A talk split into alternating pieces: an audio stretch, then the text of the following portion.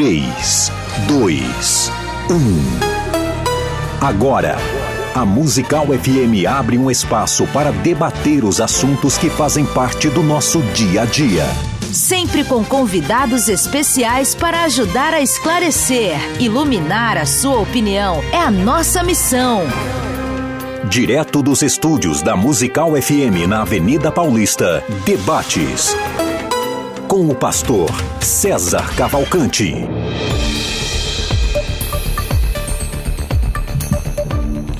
Muito bom dia, na gloriosa paz do nosso Senhor e Salvador Jesus Cristo. Eu sou o pastor Gessel de Lon Rodrigues e hoje, excepcionalmente e circunstancialmente, tentarei substituir o pastor César Cavalcante, que diariamente tem estado com vocês na condução deste programa tão importante acredito que o principal programa de debates da rádio brasileira. E eu estou aqui hoje num momento histórico desse programa, acredito, um momento esperado pelos ouvintes. Às vezes, quando a gente acompanha os comentários nas redes sociais, eles pedem alguns debatedores, né?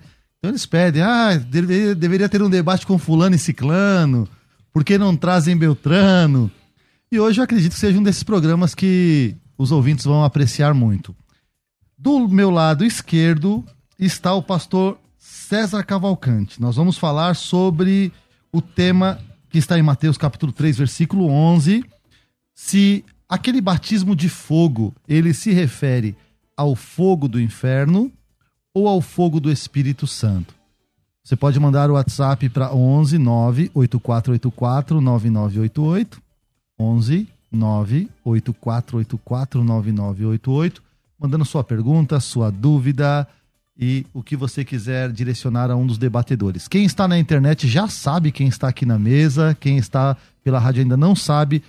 Meu lado esquerdo, o pastor César Cavalcante, ele que é o apresentador desse programa, é pastor da comunidade cristã genuína de Campinas, reitor da Faculdade Teológica Bethesda, ele também é âncora do Crescendo na Fé aqui na Rádio Musical, professor de hebraico e dos cursos internacionais da FTB. A paz do Senhor, pastor César Cavalcante.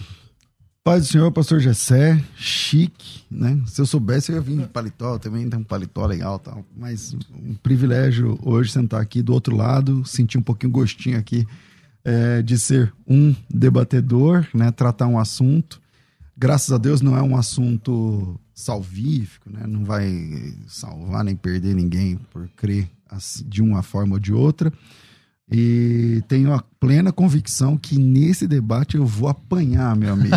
Eu vou apanhar. Mas eu... Bandeira de vigília. Exatamente, porque falar um assunto assim, numa posição minoritária, como é que eu vou defender, ainda diante do Dr. Carlos Vailate, é um privilégio, mas também é uma surra que eu vou levar. Vamos lá. Vamos lá, do outro lado, aqui à direita, à minha direita, pastor Carlos Augusto Vailate. Ele é doutor em estudos judaicos, é, concentração, com concentração em estudos da Bíblia hebraica, pela Faculdade de Filosofia, Letras e Ciências Humanas, Departamento de Letras Orientais da Universidade de São Paulo, a USP, a tão querida USP. É mestre em teologia com especialização em teologia bíblica pelo Seminário Teológico Servo de Cristo, graduado em teologia pela Faculdade de Betel, também pela Escola Superior de Teologia.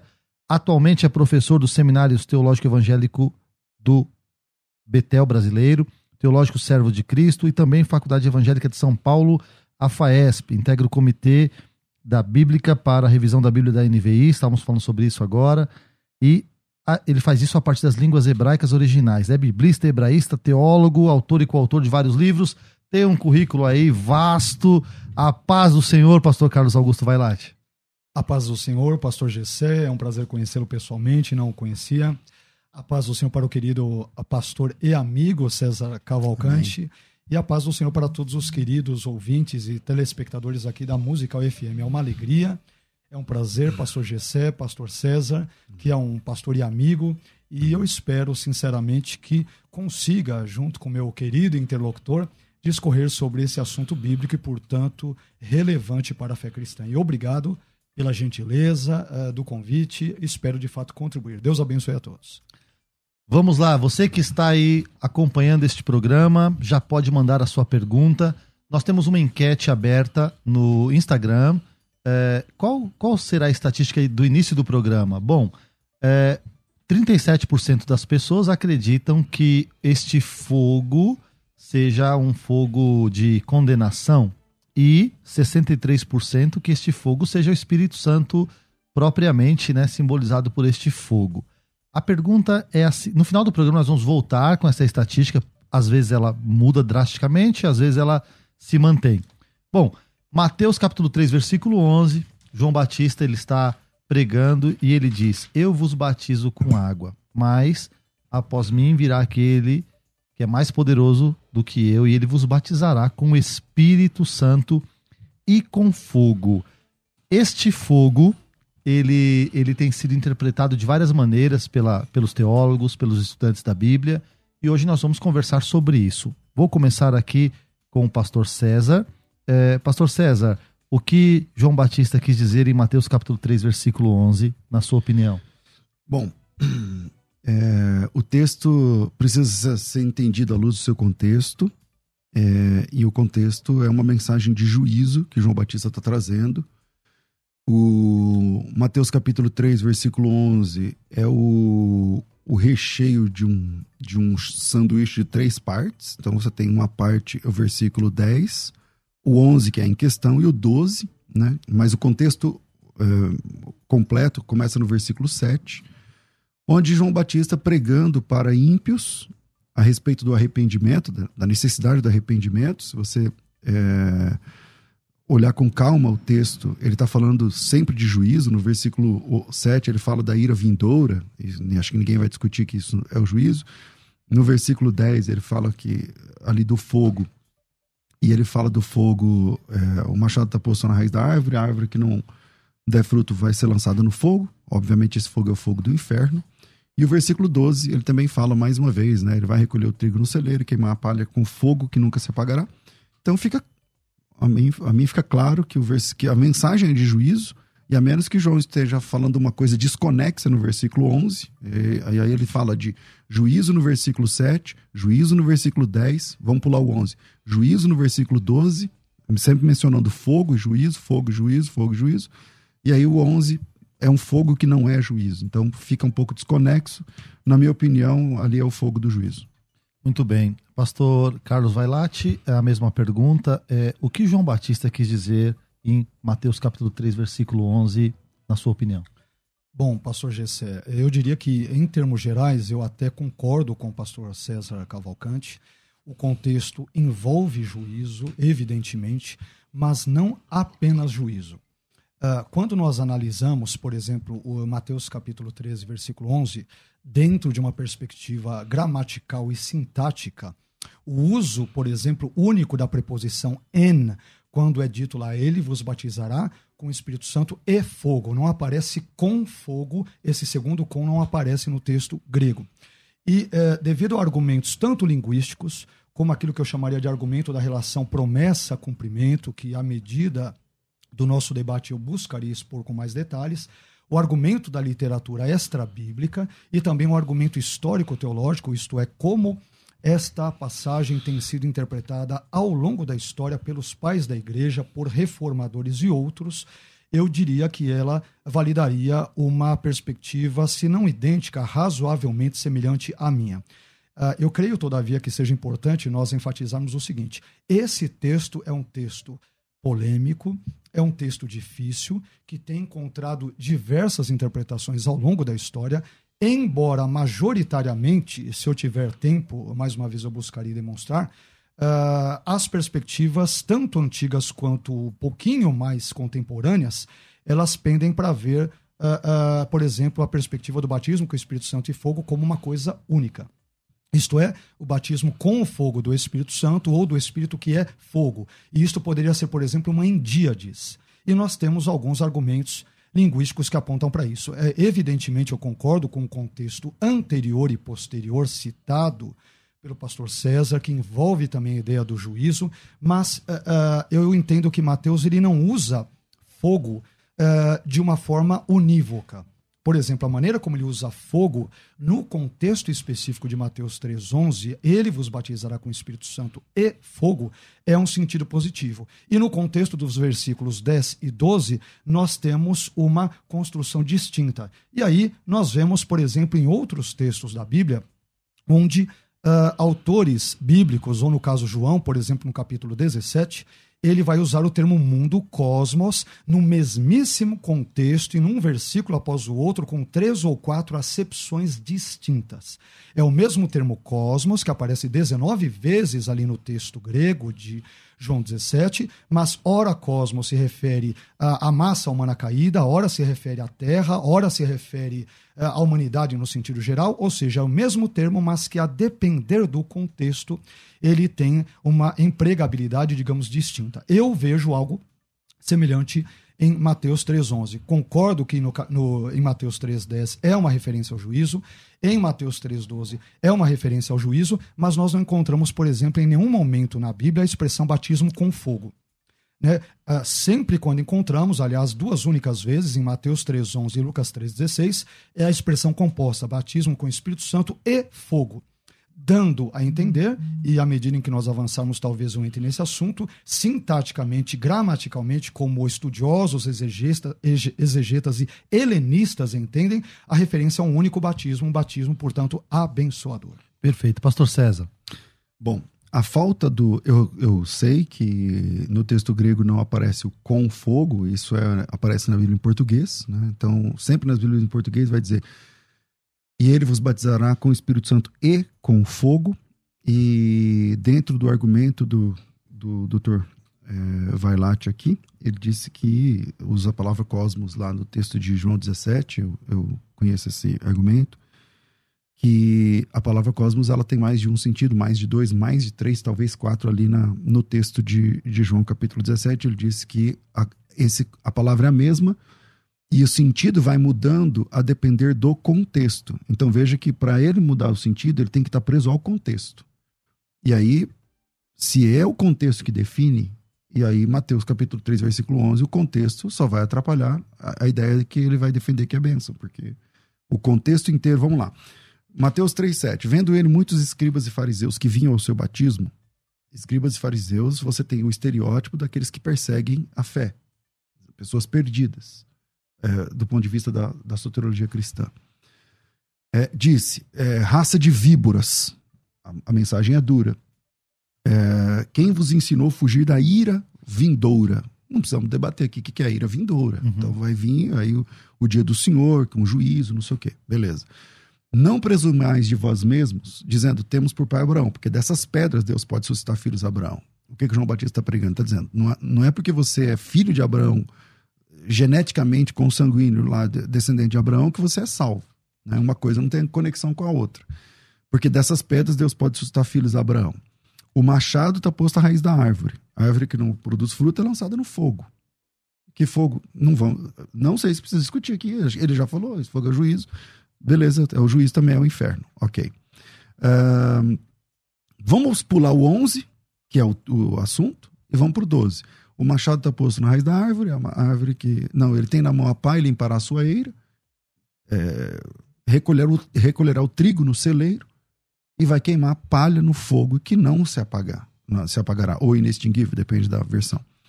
Bom, obviamente tudo isso aí é juízo. Desde o momento que ele falou raça de víboras, até agora a mensagem é dura, para um auditório duro, e o que Jesus, o que João Batista está falando? Ele está dizendo agora: eu sou o pregador.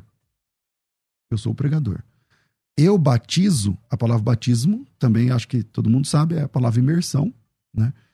Eu posso imergi-los na água para arrependimento, porque o batismo de João é o batismo do arrependimento tal. Eu posso batizá-los com água para arrependimento, que é o que nós pastores fazemos. Não dá para saber se a salvação é departamento de Deus. Eu posso batizar o vai lá, ele pode me batizar. A gente trabalha com água. Então o João Batista está dizendo: eu trabalho com água, eu batizo vocês na água. Eu, o que eu posso fazer é imergi-los na água. Mas aquele que vem após mim, ele não trabalha com água. Ele trabalha com Espírito Santo e fogo. E aí ele termina fazendo esse apelo. O Machado, é, é, ele tem na mão a pá e vai limpar a cara. Bem, então, acho que fica claro isso aí no texto. Pastor Vailate, a questão do contexto imediato ela é bem forte, né? Quando a gente vai, vai conversar sobre esse assunto. É, e pelo que eu entendi, essa, essa é a base aqui do pastor César. Como que a gente, então, cria uma interpretação diferente de um contexto imediato que está ali no capítulo 3? Bom, como eu uh, mencionei agora há pouco, as palavras devem ser entendidas nos seus contextos, não só mais amplos como específicos, né? Então, por exemplo, o versículo uh, que nós aqui temos 10, Mateus 3,10, ele qualifica o tipo de fogo. Olha lá. Toda árvore, pois, que não produz bom fruto, então é uma referência evidentemente ao ímpio, é cortada e lançada no fogo. Então aqui é algo negativo, é evidente. Versículo 12, é o final. E queimará a palha com fogo que nunca se apaga. Então é bem claro. Não existe esse mesmo tom no versículo 11, quando diz: Ele vos batizará com o Espírito Santo e fogo. Então aqui o grego autos rimas baptisei eh, en pneumati hagio caipiri. Ele vos batizará com Espírito Santo e fogo. Aqui nós temos uma questão gramatical importante, e se eu puder de repente mencioná-la já agora, seria interessante para aprofundar mais o tema. O Dr. Murray J. Harris, que ele é professor emérito de exegese e teologia do Novo Testamento na Trinity Evangelical Divinity School, ele diz o seguinte, abre aspas, só para os, uh, uh, os ouvintes os telespectadores entenderem as nuances sintáticas, né, que às vezes são muito mais complexas do que possamos imaginar. Ele diz o seguinte: de modo geral, uma preposição, a preposição en, com, né, com Espírito Santo e fogo. Então, uma preposição tende a ser repetida antes de uma série de substantivos ligados por kai. Kai é um conectivo grego, né? Mais frequentemente no grego bíblico, sob a influência semítica do que no grego uh, não bíblico. Às vezes, porém, o não uso de uma segunda ou terceira preposição no grego do Novo Testamento, como é o caso, por exemplo, de Mateus 3,11, onde a preposição en com ocorre uma única vez, pode ser teologicamente relevante, indicando que o escritor considerava que os termos que colocava numa só regência, Espírito Santo de um lado e fogo do outro, pertenciam naturalmente juntos ou como uma unidade de conceito ou de realidade. Só, só, você falou aqui, ó, o com aparece só uma vez na Bíblia? Só, não, não, não, não. Só uma vez no contexto de Mateus ah, tá. 3, 3 ah, 11. Ah, na Bíblia, claro, não, pelo amor. Claro. Aí, ah. Na Bíblia é milhares de vezes. Sim. Então, olha o exemplo que ele vai dar. É, exemplo, em Mateus 3,11, a frase en pneumati hagio caipiri, ou seja, com Espírito Santo e fogo, indica não dois batismos, os justos com o Espírito Santo e os ímpios com fogo, mas sim um único batismo no Espírito e fogo, que pode ser interpretado ou como a purificação e julgamento messiânicos que seriam levados a efeito pelo Espírito, conforme ele vai citar Isaías 4.4, Isaías 30.28, e experimentado uh, por todos, e uh, ou como derramamento do Espírito sobre os crentes no Pentecoste, que os refinaria e inflamaria. D.A. Carson e qualquer coisa, por favor, me corte, tá? Pra não, não, não, quero uh, monopolizar aqui não, a, a, vontade. Fala, por favor, tá? Então, uh, D.A. Carson, olha o que ele vai dizer ao comentar Mateus 3.11. Existem boas razões, no entanto, para tomar fogo como agente purificador junto com o Espírito Santo. As pessoas a quem João se dirige estão sendo batizadas por ele. Presumivelmente, neste caso de Mateus 3,11, elas se arrependeram. Mais importante, a preposição única em, em Mateus 3,11, com não se repete antes de fogo. É o mesmo argumento de Harris na parte exegética, linguística e sintática. A única preposição governa o Espírito Santo e o fogo, o que normalmente sugere um conceito unificado fogo e fim espírito ou algo semelhante. David Turner, ele também vai dizer: é preferível ver apenas um batismo purificador. A gramática da passagem apoia isso, já que o verbo batizará ocorre uma vez e a preposição en ocorre uma vez com Espírito Santo e fogo como um objeto composto. É, se você pegar William Foxwell Albright e C.S. Mann, no seu comentário sobre Mateus, do Anchor Bible, eles vão dizer é, que a, a, literatura, a evidência da literatura do Mar Morto deixa perfeitamente claro que isto é uma endíades, ou seja, o fogo do Espírito, o Espírito que é fogo. Aliás, olha como eles traduzem Mateus 3,11. Ele batizará vocês com o fogo do Espírito Santo.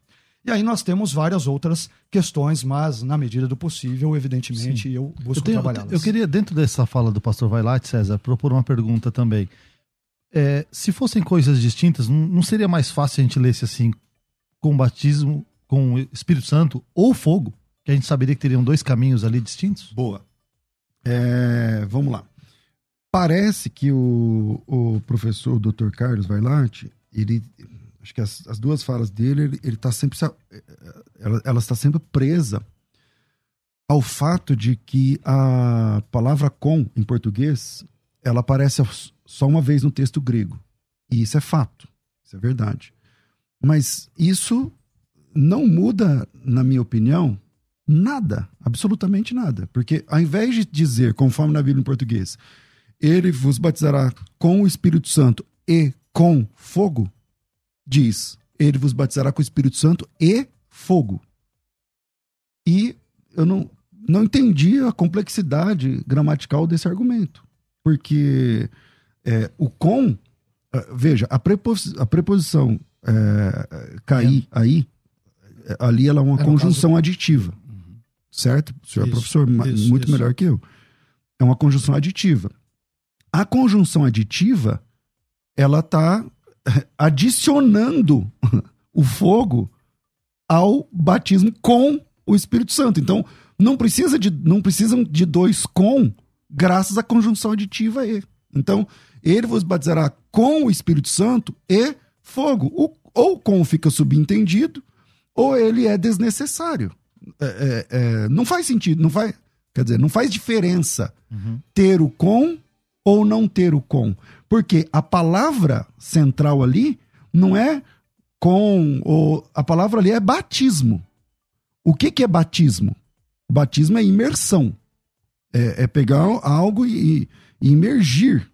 Você está entendendo? Ambos, nós dois aqui, imagino, somos imersionistas. Né? Uhum. Nós batizamos as pessoas com imersão nas águas. Por quê?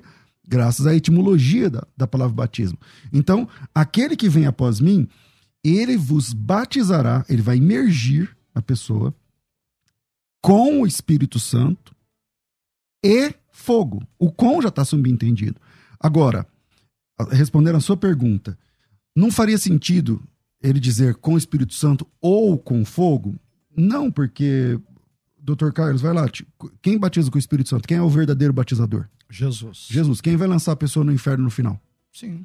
Quem? Jesus. Jesus. Quem, então, quem batiza com o Espírito Santo é Jesus. Uhum. E escatologicamente, quem batiza com fogo também é Jesus. O que o João Batista está falando é o seguinte, gente, vocês estão no caminho errado, não é porque vocês são filhos de Abraão. Vocês precisam se arrepender dos pecados de vocês. Eu posso ajudar nesse processo batizando vocês com água, imergindo vocês na água. Mas aquele que vem após mim, ele não emerge em água.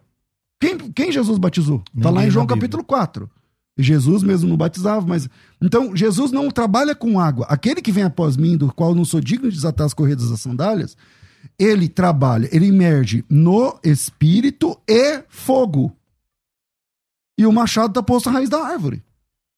E a, ele tem na mão e vai limpar a eira. É, é, esse é o apelo. Nós somos pregadores também. Então você prega uma mensagem às vezes, eu não faço apelo sempre, mas às vezes a gente faz um apelo. Se tem alguém aqui essa noite, não sei o quê, tá, eu preguei a mesma mensagem dentro daquele auditório. Tem pessoas salvas e pessoas perdidas. E eu preguei a mesma mensagem. Se eu estou pregando uma mensagem de juízo, no final eu faço um apelo. O que o João Batista está dizendo é o seguinte: eu batizo, eu resolvo com a água. Aquele que vem após mim é Espírito Santo e fogo. Então o com, eu acho que ficou claro. Pastor Carlos. Uh, bom, isso me leva agora a um segundo argumento, né, que é o argumento da relação entre promessa e cumprimento. O que ocorre? A promessa de João Batista em Mateus 3:11 e em Lucas 3:16, segundo a qual os discípulos de Jesus eles seriam batizados com o Espírito Santo e fogo, né, ou com o fogo do Espírito, que pode ser traduzido como mendíades, Mateus 3:11, como eu deixei claro, e vários exegetas, linguistas e helenistas também defendem essa perspectiva. Uh, essa mesma promessa ela é reiterada por Lucas em Atos 1:5. Quando Lucas ecoando, por exemplo, aquilo que ele mesmo escrever em Lucas 3,16. Uma menção ao texto, né? É, então ele escreve o seguinte em Atos 1,5. Porque, na verdade, João batizou com água, mas vós sereis batizados com o Espírito Santo, não muito depois desses dias. Ora, por que Lucas não repete a expressão Espírito Santo e fogo em Atos 1,5? porque Lucas já havia citado essa expressão em Lucas 3:16 e, portanto, ele não quer ser repetitivo aqui. Aliás, quando essa promessa, quando que essa promessa, por exemplo, do batismo com o Espírito Santo e fogo, ela é cumprida? Ela é cumprida segundo vários uh, pais da igreja e outros ao longo da história e conforme for eu, eu buscarei mencionar aqui, ela irá se cumprir em Atos, no capítulo 2, versículos 3 e 4, parte A, onde nós uh, vemos os elementos do Espírito Santo e fogo mencionados juntos. Por exemplo, e foram vistas por eles línguas repartidas como que de fogo, as quais pousaram sobre cada um deles, e todos foram cheios do Espírito Santo. O que ocorre? Quando nós analisamos a história da igreja, e aqui eu vou para um terceiro argumento, é, é, um argumento histórico-teológico, é, todas as interpretações, com ligeiras variações, nunca verão o fogo de Mateus 3,11 como sendo uma referência a algo negativo ou algo relacionado ao inferno, mas sempre algo purificador, algo que envolve Uh, o teste das obras de 1 Coríntios 3,13, aquela ideia de fogo, palha, feno tal, de 1 Coríntios 3,13, ou a perspectiva que eu defendo como uma referência ao cumprimento no dia de Pentecostes. Por exemplo, eu vou citar até aqueles que concordam comigo e discordam, para ser bem justo aqui. Mas perceba que a tônica deles é sempre positiva ao longo de toda a história da igreja. Por exemplo, eu elenquei aqui acho que 11 é, é, teólogos, mas serei bem breve. Orígenes, ele entende que a expressão é, batismo com o Espírito Santo e fogo se refere ao purgatório, ou seja, algo que vai purificar o indivíduo entre a morte e o contexto do juízo final e tudo, portanto, algo positivo. Teodoro de Heracleia ele diz que a expressão batismo com o Espírito Santo e fogo refere-se à descida do Espírito Santo em Pentecostes, acompanhada, é, por exemplo, das línguas como que de fogo. É o que eu defendo. Ele vive ali entre terceiro e quarto séculos. Cirilo de Jerusalém refere-se à descida do Espírito Santo acompanhada com línguas de fogo, também é o que eu defendo. Hilário de Portiers é, é a referência ao purgatório, não defendo. João Crisóstomo, que era perito em grego, ele vai dizer que refere-se à manifestação do Espírito Santo de forma abundante e veemente. Lembra um pouco a ideia de Atos 2. Jerônimo, refere-se à descida do Espírito Santo acompanhada das línguas como que de fogo. Uh, Cirilo de Alexandria, refere-se à atividade vivificante do Espírito Santo através do fogo, pulando para a Idade Média, a reforma. Ulrich Zwinglio, o batismo com o Espírito Santo, ele se refere à conversão, e o fogo com a vinda, né, refere-se à vinda do Espírito Santo acompanhada das línguas, como de Atos 2, aquilo que eu defendo. Baltazar Rubmeyer... Você defende que o batismo com o Espírito Santo fogo, é a conversão? Uh, não, não. Espírito não, Santo então, e fogo. Então você, é, então você mesmo não concorda com o que o Zwingli falou. Não, não. Leia de novo o que o Zwingli Por disse. isso que eu falei, eu não concordo com todas as nuances no ah, início, mas. Então, mas metade eu, dessas citações é, que você está uh, fazendo, você mesmo não concorda. Não, não. O que eu estou dizendo é que todos eles enfatizam uma ideia positiva. Eu não. disse que tem nuances, é, não disse que eu concordo isso, com tudo. Exatamente. Então você está é claro. você está tá trazendo um monte de referências de caras super tops uh -huh. com os quais você mesmo não concorda. Sim, mas o, não é Entendeu? essa a questão. Mas eu disse que não concordo. O que eu disse é que é. todas as ênfases deles têm uma correlação positiva. É isso que eu estou dizendo. Né? Então, por exemplo, Martin Butzer, o batismo com o Espírito Santo e fogo tem um sentido purificador. Calvino, o batismo com o Espírito Santo envolve uma concessão da graça e o fogo no sentido purificador. É sempre algo positivo. John Wesley envolve uma inflamação do coração dos crentes em amor, algo que se deu com o fogo mencionado no dia de Pentecostes em Atos 2. Então, vários, é isso que eu estou dizendo. Em nenhum momento eu disse que eles concordam. Sim, mas, pastor Carlos, a é, ênfase fogo, é positiva. O fogo no Novo Testamento, salvo essa referência de Coríntios, da purificação das obras, ou alguma referência da Tessalonicenses que eu me lembro agora, Sim. geralmente quando a gente fala fogo no contexto do Novo Testamento, parece juízo, não é? Então, em vários contextos, sim, eu concordo, mas, de novo, o que deve definir é o contexto imediato. Então, de novo, o pastor César citou o versículo 10, ele citou o versículo 7 e o 12, que se refere a juízo. Eu concordei com ele totalmente. Uhum. O que eu estou dizendo, eu argumentei desde o início, é que Mateus, entendo eu, não usa o termo grego pir no mesmo sentido. Ele usa pir como fogo no sentido de juízo. Por exemplo, uh, em Mateus 3,10 e em 3,12, mas não usa com o mesmo sentido em Mateus 3,11. E é por isso que justamente citei o argumento de João 17. Nas 19 ocorrências, Bom, ele vai citar cosmos com vários okay, sentidos no contexto okay. imediato. Bom, Esse eu, é o argumento. Ok. Vamos lá. Você é, usou dois ou três argumentos de uma vez, aí eu, eu, não sei como eu vou fazer agora, pra, é porque cada um é cada um. Desculpe. Pois não, não tem problema, não tem problema. Vamos lá. É, primeiro, tanto Mateus quanto Lucas é, eles não são teólogos escrevendo sobre uma obra. Eles não são teólogos. Mateus e Lucas, eles são aqueles que escreveram a história de Jesus Cristo. É diferente. Quando você diz assim, Mateus não usa fogo no seu não, não importa, o Mateus não está teologando. Ele está colocando uma história que nós entendemos como sagrada, que não vou entrar no pormenor aqui de canonização nem nada disso. E, e, isso também é um problema no argumento que ele falou de Lucas, quando ele diz assim: lá em Lucas 1, 5, o Lucas não quis repetir para não ficar porque, redundante. Para não ficar redundante. Repetitivo. Bom, ora, isso não tem sentido algum. Por quê? Porque o texto de Lucas, capítulo 1, versículo, desculpa, de Atos, capítulo 1, versículo 5, que é escrito por Lucas, é um, é um texto lucano. Esse texto é Lucas registrando uma fala do Senhor Jesus Cristo, não é o Lucas discorrendo. Se é o Lucas discorrendo, aí o seu argumento faria sentido. Agora, não é o Lucas discorrendo. Então, quando você abre a Bíblia lá em, em Apocalipse, ah, desculpa, capítulo 1, versículo 5, ele diz o seguinte: é, eu vou ler o 4 para efeito de contexto só. E comendo com eles, determinou-lhes que não se ausentasse de Jerusalém, mas que esperassem a promessa do Pai. Está fazendo referência lá a Lucas 24. É, o qual disse ele: De mim ouvistes, porque João, em verdade, batizou com água, mas vós. Ele está citando a fala de Cristo aqui. Então não é o Lucas ao bel prazer, diz, ah, eu vou falar só a metade. E tá bom, não vou falar o resto. Qual é o real fato aqui? O real fato aqui é o seguinte, mais uma vez o contexto. Em Mateus capítulo 3, ou Lucas capítulo 3, que também é, aparece São os dois Lucas, únicos é, textos, Lucas perfeito. 3, eu acho que 16. Isso. Eu não sei se é o 16. É, 18, É isso mesmo. 16, é isso né? mesmo. Então, tá, é, lá no, no, no Evangelho, pastor Gessé, as pessoas, o auditório é de perdidos. Então Jesus, então o João Batista está dizendo: eu batizo vocês com água, é o que eu posso imergir vocês é na água, mas aquele que vem após mim, é, ele trabalha com o Espírito Santo e fogo. É, quando é Jesus falando para discípulos em Jerusalém, no contexto da ressurreição e tudo mais, não tem perdidos naquela sala. Ele está falando no cenáculo. Isso aqui é no cenáculo. E aí só tem salvos. Só tem os doze, só tem os discípulos, não somente os doze, mas tá lá a mãe dele os, tal. Tem ali aquela primeira comunidade cristã. E aí, quando o auditório não tem ímpios, na fala de Jesus não tem fogo.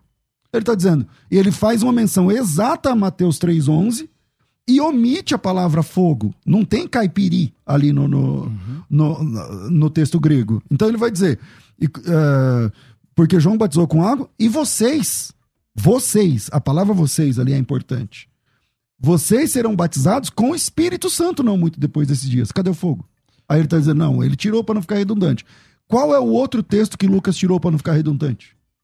Bom, essa pergunta vai pro próximo bloco, porque tá muito bom. Esse debate, eu tenho certeza que o- ambas as visões aí estão sendo muito bem representadas e quem está ganhando com isso é o ouvinte. Mas nós temos que chamar um break agora. Daqui a pouco a gente volta aqui para mesa. Vamos pro break que tem alguém na linha. A Musical está de aplicativo novo. Entre na loja de aplicativos do seu celular e baixe a nova versão. Tem sempre novidades e o melhor conteúdo da sua Musical FM para você ouvir em qualquer lugar do Brasil e do mundo, a qualquer hora. Musical FM 105.7. Mais unidade cristã. Debates com o pastor César Cavalcante. Buscar a verdadeira unidade cristã é o legítimo propósito da Musical FM. Há mais de 20 anos, dedicando cada minuto da sua programação a comunicar Jesus e contribuir para que a unidade da Igreja de Cristo seja ouvida e vivida.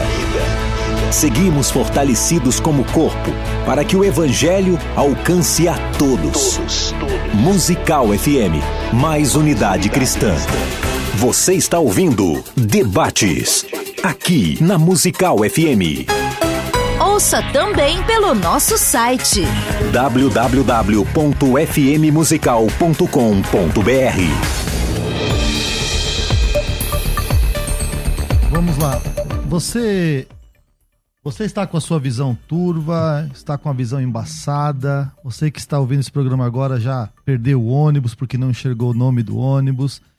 Tem que esticar o braço para ver o, o seu celular para ler.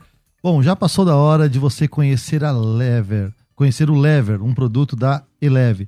É o suplemento que tem tudo o que você precisa para manter a saúde da sua visão em dia. Quem está na linha com a gente é o Tiago. Vamos chamar o Tiago para explicar melhor este produto. Olá, Tiago, bom dia. Bom dia, pastor Gessé, tudo bem? senhor? Tudo na paz. É, estamos aqui apresentando o Lever. O que, que você pode nos contar hoje? Exatamente, pastor. Nós estamos falando de um produto que foi desenvolvido especialmente para a saúde da nossa visão, pastor.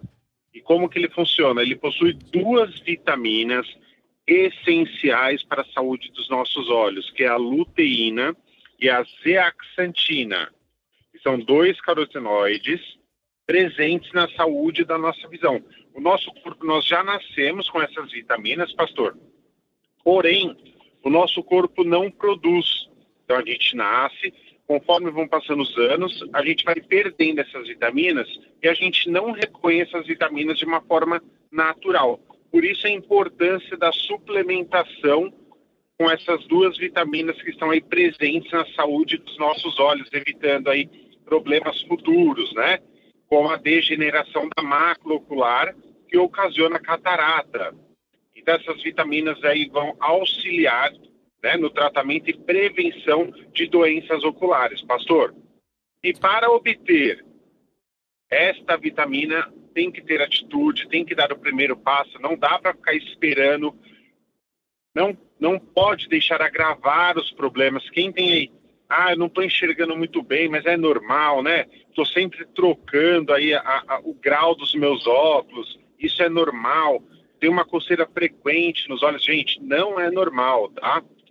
Se você está aí trocando frequentemente a, o grau dos óculos, você tem uma coceira frequente nos olhos, uma irritação nos olhos, isso não é normal. Suplemente, tome o LER, que é um tratamento natural, não tem contraindicação, não tem efeitos colaterais, vai estar ajudando aí na saúde dos seus olhos. Então tem que ligar 0 operadora 11 4750 2330. 0 operadora 11 4750 2330. Perfeito, Thiago. Vai... E qual é a forma de, de pagamento? O que, que você faz para os ouvintes hoje? Pastor Gessé, promoção especial no cartão de crédito. Já liga com o cartão na mão. Os cartões que começarem com o número 5 ou o número 4 tem um desconto especial, tá? Vai ter presente, pode pagar em até 12 parcelinhas sem juros, aquela parcelinha que cabe no bolso realmente para um tratamento como o do Lever, que é um tratamento que já mudou a vida de milhares de pessoas, é muito importante, pastor, mas tem que ligar. 0 operadora 11 47 50 2330. Muito bem, Tiago, muito obrigado. Então, anota aí 4750 2330. DDD é 11 4750 2330. Muito obrigado, Tiago. Forte abraço. Um abraço, pastor. Tchau, tchau. Temos também aqui um aviso do pastor César para falar sobre o curso de Escola de Ministérios. A Escola de Ministérios, ela está com vagas abertas até o dia 10. Hoje é dia Domingo, hoje dia, é dia 8. É domingo, hein? Então, tem, tem hoje, então, pra você correr atrás. Eu tô falando que tem até o dia 10, e eu sei que dia 10 cai domingo, mas é porque muitas pessoas entram, geram um boleto, e depois elas podem pagar amanhã, à noite, sei lá, hoje em dia você faz tudo online, né? Mas até o dia 10 fechamos as vagas da Escola de Ministérios. A Escola de Ministérios é um projeto gigante. Você tem 24 cursos liberados durante dois anos 24 mentorias, 100% online, completamente digital. De, a hora que você, é, de qualquer lugar do Brasil, você pode participar. Você tem conteúdos toda semana e você tem um grande evento ao vivo no final do ano. Então, tudo isso junto é a escola de ministérios e o valor é ridiculamente baixo. É R$ reais. Só que essa turma termina dia 10. Então, se você já entrou em contato, já gerou o boleto, às vezes até já venceu o boleto, tem que gerar de novo, entre em contato.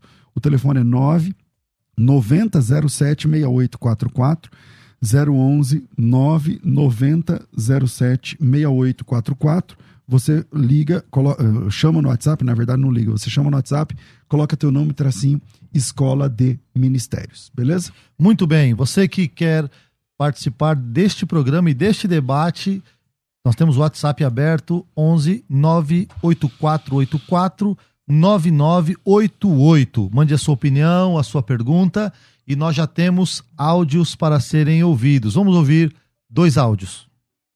Bate Rádio Musical, que debate maravilhoso. Dois mestres, né? A gente aprende demais. Pastor César, me tira uma dúvida em relação a esse debate aí. Ó. Tá tendo, não, não vou fugir do debate. Jesus, ele tem esse poder de lançar, é, batizar com fogo? Se sim, Como é que nós é, harmonizamos com o texto de Apocalipse, se não me engano, no capítulo 20? Porque é Deus que lança a, ao, ao lago de fogo, não é? Não é o mesmo lago de fogo com esse batismo com fogo? Obrigado, fica na paz. Vamos ouvir o segundo áudio e daqui a pouco o pastor César tem a palavra, porque ele foi citado aqui, a pergunta foi direcionada para ele. Paz do Senhor, irmãos e pastores, tudo bem? E aqui quem fala é o Mateus, da Igreja Bola de Neve Sede de São Paulo. A minha interpretação sobre essa passagem tem a ver com arrependimento de pecados. Como o pastor mencionou, é, João batizava com água para trazer arrependimento, mas Jesus veio para batizar com o Espírito Santo e com fogo para trazer também arrependimento e salvação. E é o fogo do Espírito Santo que transforma vidas. Deus abençoe a todos. Vamos lá, pastor César. A pergunta citada em Apocalipse, né, como base que Deus é quem lançaria no fogo e ele fala que Jesus tem poder para batizar. Manda lá. É, Deus, Jesus é Deus, né, pessoal? Então, é, é só ler Mateus 25, eu já quero passar a palavra pro, pro Vailate, porque eu falei bastante e falta ele, então, só é, Mateus 25, 41, né, Jesus Cristo disse, apartai-vos de mim, malditos, para o fogo eterno, então, então é, é Jesus. Perfeito. Vamos lá. Pastor Carlos. Bom, uh, no bloco anterior, o pastor César comentou várias coisas acerca de, por exemplo, Atos 1.5, né? Então, uh, por exemplo, por que Lucas ali omite? Por mais que ele cite as palavras de Jesus, sem dúvida alguma, não quer dizer que ele deva sempre, os evangelistas devam sempre seguir uma mesma perspectiva. Por exemplo, Marcos 1,8, quando ele cita esse uh, trecho que ora nós estamos debatendo, de Mateus 3, 11, Lucas 3, 16, ele vos batizará com Espírito Santo e fogo, ele omite, por exemplo, fogo. Né? Então ali ele omite, claro, que sempre escrevendo sob a orientação e direção do Espírito Santo e tal. Em alguns evangelhos nós vemos referência a dois endemoniados, no outro um, no outro dois anjos, no outro um. Então há uma perspectiva do autor quando ele escreve, evidentemente, mais uma vez, guiado pelo Espírito Santo, e ele pode sim omitir alguns elementos, uh, digamos ali, sob a orientação do Espírito Santo, a fim de enfatizar um determinado ponto do seu ensinamento. Agora, uh, por exemplo, dando uma continuidade aqui ao nosso assunto, nós temos uma outra questão interessante, por exemplo, em Mateus. É, Mateus ele vai empregar 18 vezes ao longo do seu evangelho uh, a expressão grega kai en, ou seja, e com. Né? Sempre que ele vai adicionar alguma coisa, e com, e com. Por que ele, por exemplo, não adiciona isso no contexto imediato aqui de Mateus capítulo 3, versículo 11, bem como o paralelo sinótico de Lucas no capítulo 13, versículo 16, para deixar bem claro. Mais São uma quantas vez, ocorrências que você falou? 18 ocorrências. Cita uma.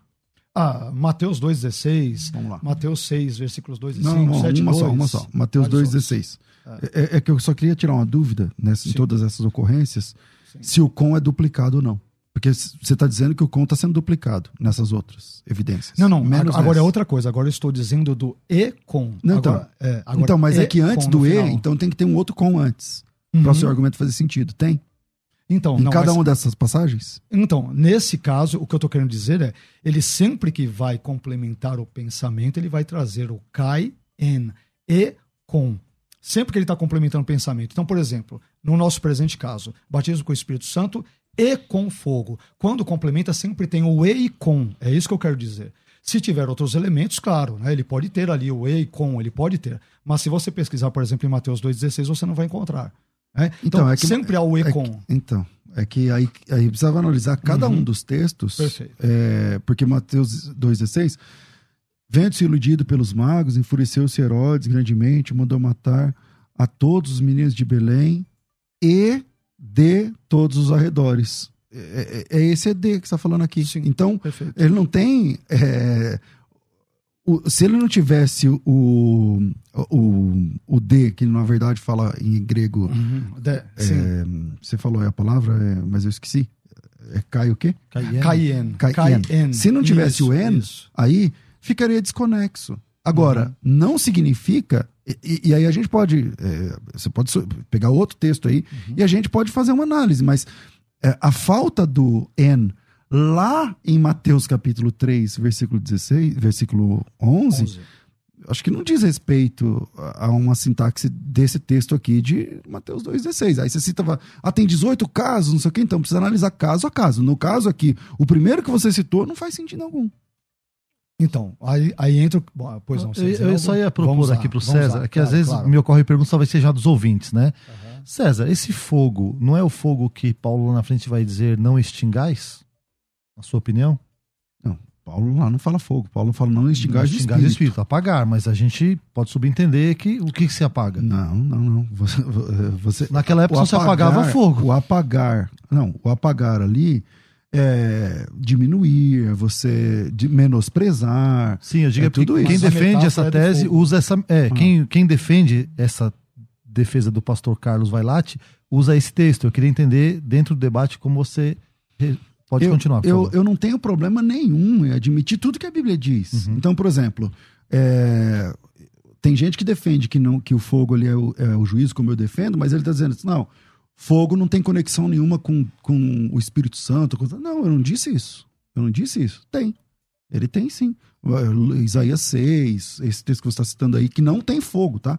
Não tem fogo, mas a metáfora dá a entender, e tá tudo bem para mim.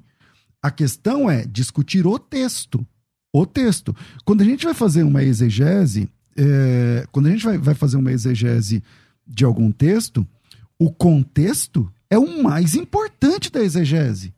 Aí você vai aplicar as questões gramaticais do, do- da exegese, que varia, tá?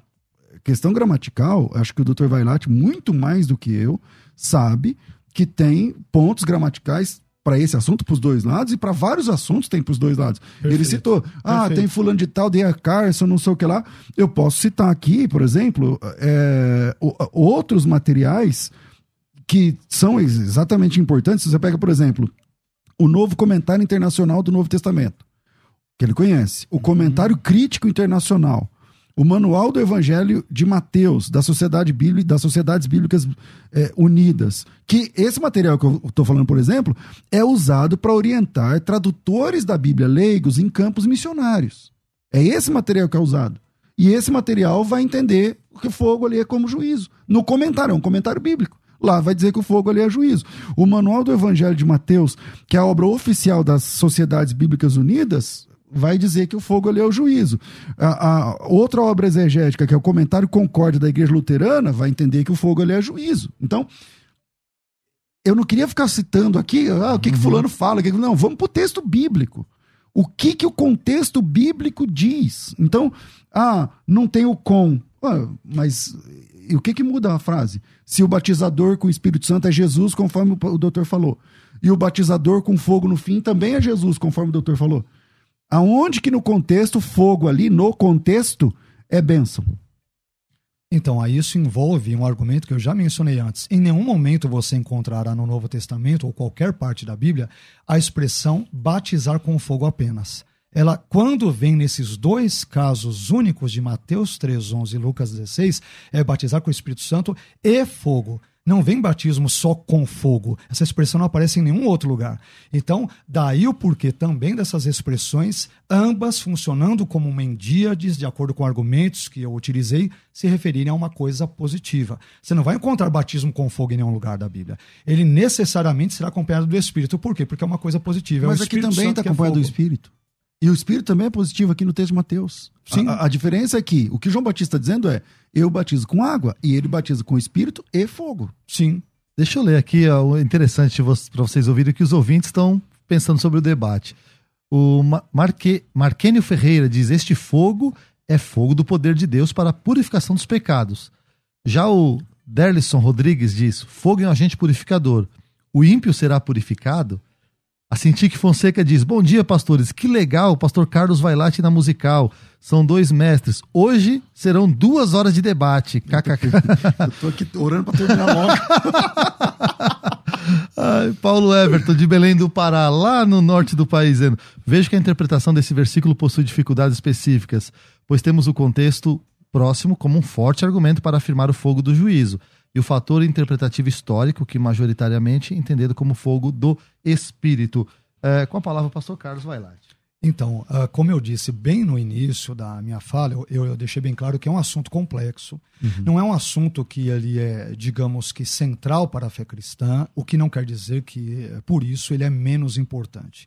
Tudo que está na Bíblia é importante. Deus não vai colocar textos, vamos assim é, com perdão pela expressão, para encher linguiça. Uhum, tudo, uhum. absolutamente tudo é importante. Uhum. Mas esse texto é um texto tão complexo que até o filósofo francês Voltaire, Voltaire, que não tem nada a ver com a área de Bíblia, ele falou essas expressões ou falta, essa expressão. Falta explicar. É falta ser explicada, você, você viu isso, né? Então, essa expressão, vos batizará com o Espírito Santo e fogo, nunca foi explicada a contento.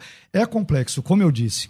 Há quem vai entender que o Espírito Santo é algo positivo, fogo é juízo, o Espírito Santo é algo positivo, depois o fogo também é algo uh, uh, paralelamente importante, depois envolve uh, a ideia do teste das obras de 1 Coríntios 3,13, outros dirão que é o purgatório, alguns pais da igreja disseram isso, como eu mencionei, então é um texto que tem as complexidades. Por isso que eu falei, não é aquela coisa a qual devemos nos aferrar e tal. Então ele tem as suas Matar ou morrer por causa disso. É, uhum. Exato. Lembrando que o pessoal que pensa que é o purgatório, também estão falando de fogo, tá? Uhum. Exato. mas, de... de... novo, mas o sentido é sempre positivo. Ah. Purgatório, porque ele vai purificar e a pessoa será depois salva. É sempre o sentido positivo. Lembrando que purgatório é um lugar de sofrimento, mas hum. que tem data para acabar. É. Entende? Mas vamos lá.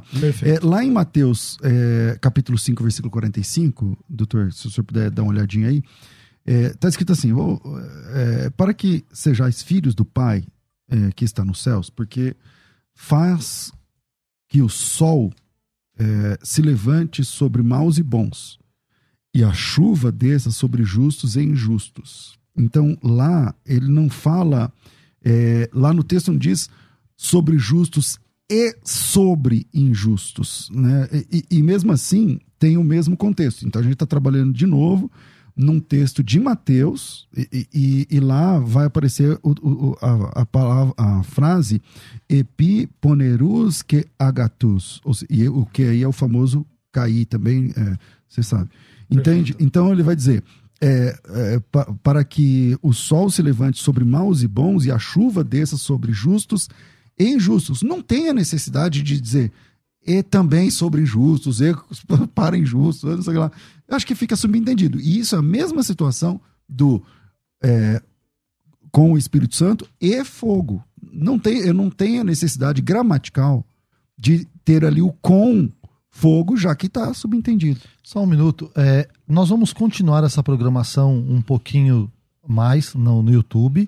É, você que está acompanhando pela rádio, você vai ter a programação normal da rádio musical mas você pode acompanhar no YouTube nesses próximos minutos que a gente vai seguir, tá bom? Tô avisando isso que daqui a pouco entra a programação seguinte e nós vamos continuar mais um pouquinho aqui. Uh, Pastor Carlos, o senhor está com a palavra. Ok. Então, nós temos um texto paralelo em termos de características sintáticas, né? não necessariamente do mesmíssimo pensamento, mas sintáticas, que é sempre usado também pelos estudiosos, que é o texto de João 3,5. Né? Então, ali em João 3,5, nós encontramos a expressão grega hidatos kai pneumatos, ou seja, água e espírito. E essa expressão, mais uma vez, o Murray de Harris vai dizer que ela mostra que para o escritor, ou para quem ali falou, enfim, água e espírito juntos formam um único meio daquela regeneração, que é, por exemplo, uma condição prévia para a entrada no reino de Deus. O nascimento, anotem, né, o nascimento do alto, conforme João capítulo 3, versículos 3 e 7. Nenhum contraste, por exemplo, em João 3, 5, ele é pretendido entre, eh, por exemplo, um elemento externo ali de água e uma renovação interna realizada pelo Espírito. Ou seja, conceitualmente, os dois são um. Né? A água do Espírito, assim como agora a referência possível ao fogo do Espírito, como alguns traduzem. De novo, isso envolve uma percepção interpretativa. E daí o porquê, evidentemente, o debate, senão não haveria.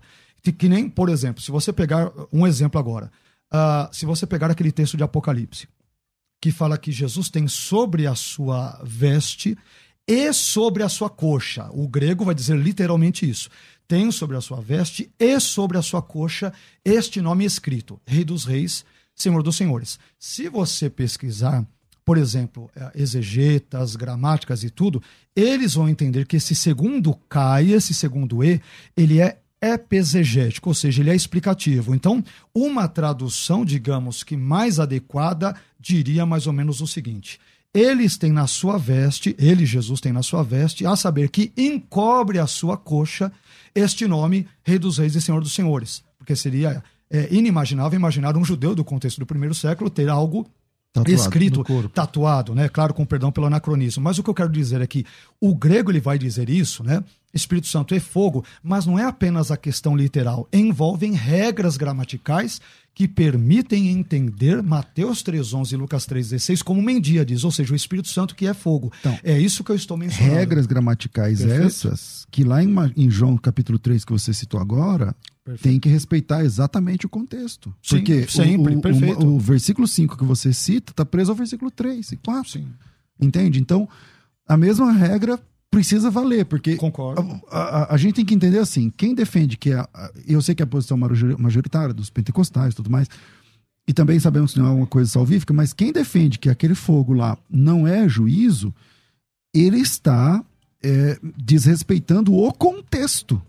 Porque o contexto é que o fogo é juízo. Isso está, claro, no bem antes, um pouquinho antes e um pouco depois do texto. Posso só fazer um convite para os ouvintes que na segunda-feira nós vamos ter um debate especial sobre ansiedade.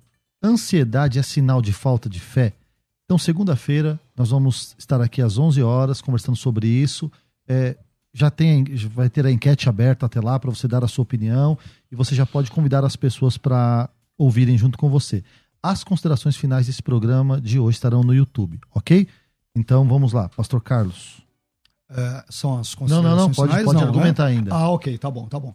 Bom, então só para talvez esclarecer aqui, inclusive a fala do, do pastor César, é, em nenhum momento eu estou desconsiderando o contexto, tá? Eu deixei bem claro que eu concordo que Mateus 3,10, ali fogo refere-se ao juízo, Mateus 3,12 refere-se ao juízo, mas no contexto específico de Mateus 3,11, nós temos Jesus como aquele que batiza com o fogo do Espírito, ou com o Espírito que é fogo, a ideia de endíades, né? que vários, de novo, gramáticos, exegetas e linguistas do contexto grego vêm. Não são todos, evidentemente, daí o porquê desse debate e dos contrapontos. Então eu não estou desconsiderando o contexto.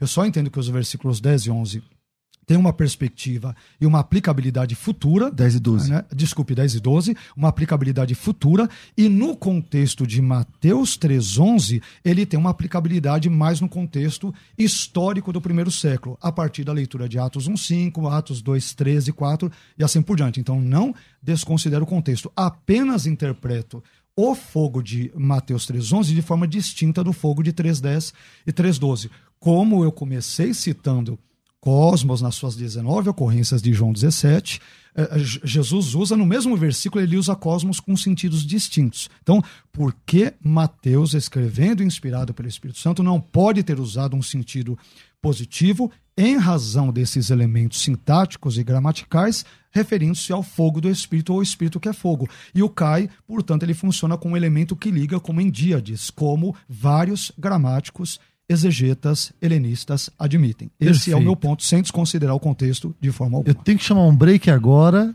e a galera que está na rádio corre pro YouTube, ok? Debates com o pastor César Cavalcante. Muito bem, voltamos agora exclusivamente pelo YouTube. É, estamos aqui numa prorrogação, né? Uma prorrogação aqui com os dois debatedores. De um lado, o pastor César Cavalcante, do outro lado, pastor Carlos Vailate.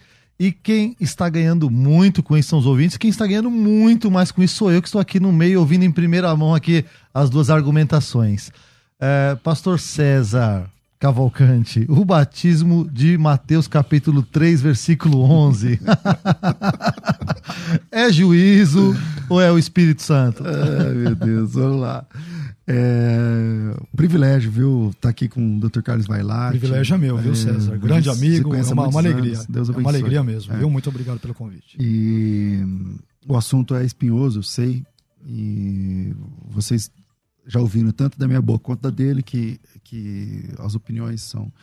Tem, tem questões técnicas para os dois lados, tem grandes especialistas para os dois lados, tem. É, não, é, não é tão simples assim.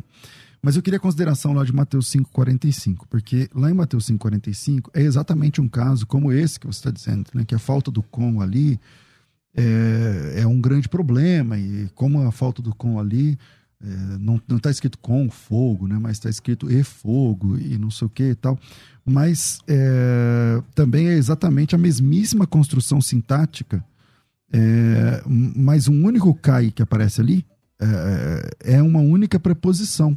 Mas o, o, o pastor Vailate vai concordar que lá em Mateus 5,45, justos e injustos são coisas diferentes.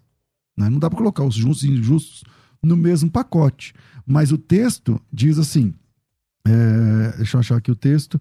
O texto diz o seguinte: é, para que sejais filhos do Pai, que está nos céus, que faz é, com que o seu sol se levante sobre sobre maus e bons, e a chuva desce sobre justos e injustos. E, e, e aí, justos e injustos são coisas distintas, mas o cair é, é, é que lá não é cair, mas é, a, a, conjunção aditiva e aparece ali sem necessariamente a, a, a necessidade de uma ligação. Uh, acho que deu para você entender. Mesmo falando de coisas distintas, né? Não é, aparece, porque justos entendi. e injustos são coisas distintas. Aí tá lá, cair e aí justos e injustos. Então não tem a necessidade gramatical de, de colocar lá e sobre injustos, por uhum. exemplo. Pastor Carlos. Perfeito. Aqui nós temos outro contexto, né? Sem dúvida, ele está falando de justos e injustos, mas não há necessidade de você ter, a, a, por exemplo, a preposição a e sobre. Né? Ele é, é outra construção, é outro texto, outro assunto está falando sobre a graça de Deus, as suas benesses, a chuva, por exemplo, o sol que vem sobre toda a sua criação, e é outro contexto. No contexto de, do, da pregação de João Batista, evidentemente há a pregação do arrependimento, ele está ali se dirigindo sobretudo a fariseus e saduceus, e ali, naquele contexto, ele fala sobre aquilo que Jesus fará tanto a crentes quanto a incrédulos. Os incrédulos serão como a árvore que é cortada, como a palha que depois é queimada no fogo. Mas e aqueles que, por exemplo, consentem com a pregação de João Batista? Nós não temos só incrédulos, afinal de contas, ele está batizando pessoas ali. Então, tem pessoas que estão se arrependendo em, ali, em Mateus 3. Porque se você depender de Lucas 3, é. vem os soldados, fala aí de, de nós, Isso. que seremos é, tal, vem os próprios fariseus, Isso. alguns se convertem ali se, e se deixam tem, batizar. Tem, tem ímpios Sim. ali, mas evidentemente tem aqueles que dizem, ok, João Batista, eu... Que através dessa pregação estão mudando de vida. Concordo. Perfeito. Então, estes, é estes quando eu entendo, e de novo, obviamente, é, isso aí envolve as interpretações, sempre envolve a interpretação, é evidente.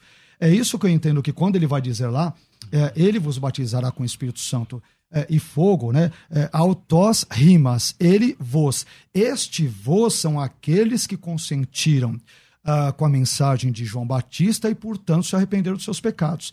Estes receberão o quê? O batismo com o Espírito Santo e fogo, ou fogo do Espírito, de novo, com base naquele argumento. Então, é claro que aqui você tem algumas questões que são é, evidentemente complicadas, mas eu entendo que o rimas aqui, ele se refere a vós, que são os crentes, o batismo, né, o verbo batizar que aparece uma única vez, e também a conjunção e a preposição uma única vez refere-se a um mesmo grupo, grupo dos pecadores, mas pecadores arrependidos depois de terem consentido positivamente com a mensagem do evangelho de uh, João Batista. Então, mais uma vez, a gente tem que se prender ao contexto, porque, do, ao contexto do próprio versículo 11 agora, uhum. o contexto estrito do uhum. próprio versículo 11. Tem um contexto remoto, tem um contexto imediato, que é o que eu estou falando aqui, sempre o contexto imediato. Agora eu quero falar do contexto estrito do texto. Uhum. Por quê? O Mateus 3,11, o vos aí, vamos começar lá o texto de novo. É, porque eu é, vos batizo com água para arrependimento. Ele está falando com salvos? Se é salvo, por que ele está convidando as pessoas a serem batizadas? Então, eu vos batizo com água. Isso é o apelo. Uhum. Isso é o apelo. Ele está dizendo, ó ele tem na mão a pá, ele vai, ele vai, o machado está posto na raiz da árvore, fujam da ira vindoura, não é porque vocês são filhos de Abraão que vocês são salvos. Eu batizo vocês com água para arrependimento. Eles não estão arrependidos ainda. Caso eles queiram, eu vos batizo com água para arrependimento. O batismo cristão é para arrependido. O batismo de João Batista é para o arrependimento. Ele podia batizar qualquer pessoa ali. Não tinha uma prévia como nós fazemos na igreja hoje. Então, eu vos batizo com água para arrependimento, mas aquele que vem após mim, eu estou falando, tá, é, fazendo uma exegese estrita, do, do, porque ele está dizendo, não, o vos aqui é para os salvos. Então, não é o que o versículo, o próprio versículo que está em análise diz. Ele vai dizer: Eu vos batizo com água para arrependimento, mas aquele que vem após mim é mais poderoso do que eu, do qual cujas sandálias lá não sou digno de desatar, não sei uhum. o quê. Uhum. Ele vos batizará com o Espírito Santo com fogo. Quer dizer, o batismo com o Espírito Santo, que indiscutivelmente é bênção, e o batismo com fogo, que é o foco da nossa que é o foco da nossa discussão aqui, é uma situação a posteriori da decisão da pessoa. Uhum. Se submeter ao batismo de João ou não. Então, primeiro, o batismo do Espírito Santo é uma, é uma segunda experiência que vem a posteriori do batismo nas águas. É, é um primeiro ponto que a gente tem que analisar aqui. E o batismo com fogo, que também vem a reboque daquela experiência. Então não é que ele está falando só para salvos, não, não, eu vou batizar com o Espírito Santo, porque não. Então o auditório continua sendo de perdidos e o João Batista está dizendo assim: eu batizo vocês com água. Vocês não são salvos e eu posso batizar vocês com água para arrependimento. Então, aí envolve de novo a ideia dos pressupostos, né? Por exemplo, é, o pastor César usou agora a ideia de batizar com fogo. Jesus não diz nunca que ele vai batizar alguém só com fogo. O batismo dele é com Espírito Santo e fogo. Né? De novo, eu volto à fala de blocos anteriores. Em nenhum momento na Bíblia você encontrará a expressão batizar só com fogo. Ela obrigatoriamente tem que acompanhar a ideia do Espírito Santo. Por quê? Porque é uma endíade e porque envolve um único pensamento. Então, claro, se João Batista está batizando com água, ele está batizando com água os arrependidos, né? E, portanto, a partir do momento em que se arrependeram, já são salvos. E o batismo nas águas apenas confirma esse tipo de arrependimento e essa postura de fé interna, internalizada do coração. Então, estes é que são arrependidos e batizados nas águas, é que são batizados com o Espírito Santo e fogo. Não é só com o fogo. Esse tipo de batismo, só com fogo, é desconhecido. É que não tem ninguém arrependido ali no texto ainda. Entende? É, é, o que eu estou tentando então, dizer é assim, ó. Então, mas aí você tá presume tá que não tem. Aí eu não, entendo não. que no contexto ele está falando para ímpios e para aqueles que estão aceitando paralelamente a sua mensagem. Não é que eu, eu estou presumindo que não tenha. É. é que lá não mostra. Entende? Lá não mostra. Então, hum. o que ele está falando é para perdidos. A mensagem é de juízo e ele está fazendo a proposta do batismo. Eu batizo vocês com água. Uhum. E aí vai, o texto vai mudando o assunto na sequência, dois versículos depois, entende? Então não é que eu não estou enxergando que lá, porque por favor, me mostra alguém arrependido ali. Então, mas assim como você falou, me mostra arrependido, olha, não tem nada ali. Se eu me basear com base no silêncio, no argumento do silêncio, ele corta para os dois lados. Quer dizer, pode ter batizados. Não, mas eu não estou falando do ter... silêncio. Eu estou dizendo que lá as pessoas eram perdidas e estão ouvindo o evangelho. Sim, mas a partir do momento em que eu leio, eu batizo vocês com água. Então, supõe que ele está batizando concomitantemente uh, ao momento em que ele prega. Então, vem fariseus e saduceus ímpios, entre outras classes de judeus, outros judeus, uhum. mas nem todos permanecem ímpios. Muitos estão, de novo, é claro, eu estou presumindo isso, né? Estão se convertendo. E a partir do momento em que eles se convertem, estes recebem esse batismo que envolve esse aspecto positivo, é o Espírito Santo e fogo. De novo, não existe batismo só com fogo. É, não existe. É, obrigatoriamente, se envolver o fogo, ele sempre virá acompanhado do Espírito. Espírito e fogo. Mas aí é que envolve o nosso debate. Quer dizer, o Caio ali, ele é disjuntivo é. ou ele vai concordar. Por isso que nós deixa eu ver estamos como, debatendo aqui. Deixa eu ver como ficou a, a nossa enquete, que foi apresentada no início do programa. Se eu não me engano, estava 37 a 63, né? Olha, 36 a 64. É audiência pentecostal. Ganhou um, um ponto a mais. Olha, um Mas o argumento do César, é, é, quer dizer, é o argumento que as pessoas usam. O argumento dele está tá bem embasado, mas, de novo, Sim. é um assunto que é complexo. Então ele vai, você vai ter ótimos expoentes e argumentações de um lado ou de outro. É um e, assunto eu acredito complexo. que Voltaire ainda não se revirou no túmulo ainda com a resposta, né? Eu acho que ele ainda vai dormir pensando. É, como eu acho que ele está nos dos infernos uma hora dessa. Então tá ele está no fogo. Está lá, então. Deve estar tá falando, César tá certo, César tá certo. Tá, nesse caso, ele está experimentando esse batismo com fogo, com fogo do César. É. Tá certo. Gente, que gostoso. É, acredito que foi um dos principais debates dos últimos tempos que eu, que eu ouvi, que eu participei. É, quero agradecer imensamente ao César por permitir que eu me sente no lugar dele por alguns minutos para intermediar. A equipe da Rádio Musical, puxa, estar com o pastor Vailate é uma benção, com o César também. E, mas nós temos que chamar considerações finais aqui. Vou chamar a vinheta e considerações finais especiais do programa de hoje, ok? Considerações finais. Considerações finais. Debates. César. Ah, eu quero agradecer. O assunto é polêmico, não é salvífico, é uma questão de é, análise interpretativa do texto. É, super respeito os meus irmãos que, assim como eu, são pentecostais, mas que defendem é, que esse fogo é o fogo do, de bênção, de, de purificação e tal. Na minha opinião, a leitura do texto, a exegese mais básica do texto, a, a visão basilar ali do texto, aponta para o juízo, conforme as, as evidências que eu trouxe aqui, tentei trazer aqui no debate.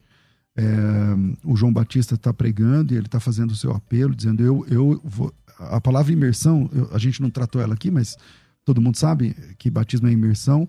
Eu posso imergi-los na água para arrependimento, que é o que os pastores fazem o que eu faço, qualquer pastor que está ouvindo a gente faz isso, a gente, a pessoa ouviu o evangelho, não sei o que, a gente vai emergir essa pessoa na água. Não sei se ele vai ser salvo ou não, é com, aí é com Deus, cara. Se, vai, eh, se ele vai ser imerso no Espírito Santo ou no fogo, é com Deus, mas é, a, gente, a gente trabalha com água. E aí vem Jesus, ele disse aquele que é mais poderoso do que eu tal. Ele, ele, ele não trabalha com água, ele não batiza com água, ele, ele batiza com o Espírito Santo e com fogo. Em Lucas, ou melhor, em Atos, escrito por Lucas, capítulo 1, versículo 5, Jesus faz uma referência a esse texto. A esse texto. Jesus era um, um, um pregador bíblico. Né? Ele, sempre nas pregações de Jesus, ele, ele tem referências bíblicas e ele cita textos. E Jesus era muito bom de citar os textos. Isaías, Deuteronômio, Salmos, né? Ele, ele, era um grande deuteronomista, mas Salmos, Deuteronômio e tal. E ele cita textos, e ele cita textos às vezes longos nas suas pregações. E quando ele cita a fala de João o Batista, ele, ele tira o fogo, né? Porque o auditório ali é outro, ali é, é, é, são os salvos, entende? Mas é, aprendi muito nesse debate. Não, não, sei que nós estamos falando de uma coisa salvífica, como outros debates que eu já fiz aqui, mais quentes e com temas muito mais. É, é, temas realmente salvíficos, né? E aí é, é a, a, grandeza desse debate também se dá pelo Dr. Carlos Vailate, um querido, um querido, super respeito, aprendo muito com ele, Deus abençoe, um privilégio participar quem quiser, segue aí no, no, sei lá, no YouTube, no canal, se inscreve aí nas redes sociais. O meu arroba é sempre César Cavalcante, em qualquer rede social. O meu nome começa com S, só para confundir o inimigo. é erro de cartório. então César Cavalcante é com S e Z só para confundir o inimigo. Se, se, ele fosse escrito com C, ele teria o dobro de seguidores nas Exatamente. redes sociais. Exatamente. É isso aí. Deus abençoe vocês. Pastor Carlos, considerações finais. Uh, Pastor Gessé, muito obrigado pela intermediação aqui, uh, muito agradável e amistosa do debate. Pastor César Cavalcante, que eu não via há um certo tempo, Verdade. me desculpe aqui falando ao vivo, porque o pastor César me convidou em outras circunstâncias, bem como a sua equipe, aqui a diretoria, e eu não pude vir, e para mim é um grande privilégio. Né? Nesses debates é importante dizer que a nossa proposta não é um vencer o outro nós somos amigos e irmãos em Cristo. Verdade. Nós temos um inimigo em comum que é o diabo, os demônios, o pecado. Então, é, é importante que as pessoas saibam que perspectivas distintas não nos tornam inimigos, é apenas pensadores que têm pressupostos ou perspectivas ou leituras ou hermenêuticas distintas. Então, Faço minhas as palavras do César. Aqueles que veem nesse texto a referência ao fogo como um juízo é perfeitamente cabível, como é, penso ter deixado claro no início da minha fala. Apesar de hoje eu ter essa perspectiva mais positiva do texto. E voltando só para o tema do debate em si, eu entendo que quando João Batista diz eu vos batizo com água para o arrependimento, mas uh, Jesus virá e ele batizará com o Espírito Santo e fogo não é uma relação antitética. Ou seja, eu estou batizando vocês com algo positivo, a água, e Jesus uh, virá com algo positivo, que é o Espírito para os crentes, e o fogo para os incrédulos. Não. Eu estou batizando vocês com água para o arrependimento, mas ele virá com algo muito mais abençoador ainda, que é o Espírito e fogo, ou fogo do Espírito por meio da análise eh, linguística, gramatical, como eu penso ter demonstrado, o argumento histórico-teológico em que pais da igreja, reformadores e outros, ainda que não consensualmente, também, como eu deixei claro, mas a, acabam interpretando o texto de uma forma mais é, positiva. Então, muito obrigado, GC, pela condução do programa. Obrigado, pastor e amigo César. E obrigado aos queridos eh, telespectadores, ouvintes aí da Musical FM. Que Deus abençoe suas vidas, famílias, ministério e até uma próxima oportunidade, se o bondoso Deus e vocês, evidentemente, permitirem. Deus abençoe a todos. Pastor Carlos, quem quiser te seguir nas redes sociais, Bom, eh, no Facebook, o meu nome completo, né? Carlos Augusto Vailate, com dois T's e no final. No Instagram, arroba Carlos Vailate, também com dois T's e I. O Twitter, que eu quase não uso, né? Enfim, uso um pouquinho, talvez com, com algumas questões ali políticas ou outras entrando, mas sem entrar em polarizações, especialmente eu não nesse ano. dessa, que desse nós estamos. é, Ali, ali o Twitter é meio complicado porque tem uma terra ali, o pessoal é briguento, né? Então é o pessoal muito rancoroso, muito terrível, mas eu tenho usado mais, sobretudo, o Instagram. Então, arroba Carlos Vailate, os queridos amigos, irmãos que quiserem nos E seguir, é YouTube uma também, alegria. você tem o YouTube, né? YouTube tem o perfeito, que é Carlos Augusto Vailate, onde tem é, pregações, debates, palestras, uma ou outra aula. Então, eu espero que o nosso material, de alguma forma, contribua com a Igreja de Cristo. E obrigado de novo, viu? obrigado a todos. Deus abençoe. Eu tentei não atrapalhar em nada. Procurei até Só falar para vocês. Não, mas foi- foi, foi foi, um uma benção. foi um uma, foi uma benção de Deus para mim, especialmente. Deus abençoe a todos. Até o próximo programa. Você ouviu Debates na Musical FM. Dentro de alguns minutos, este programa estará disponível no seu aplicativo de podcast. Basta digitar Debates Musical FM e ouvir a qualquer momento, quantas vezes quiser. Disponível para Spotify, Deezer e outros tocadores da Apple e Android. Musical FM. Musical. Mais unidade cristã.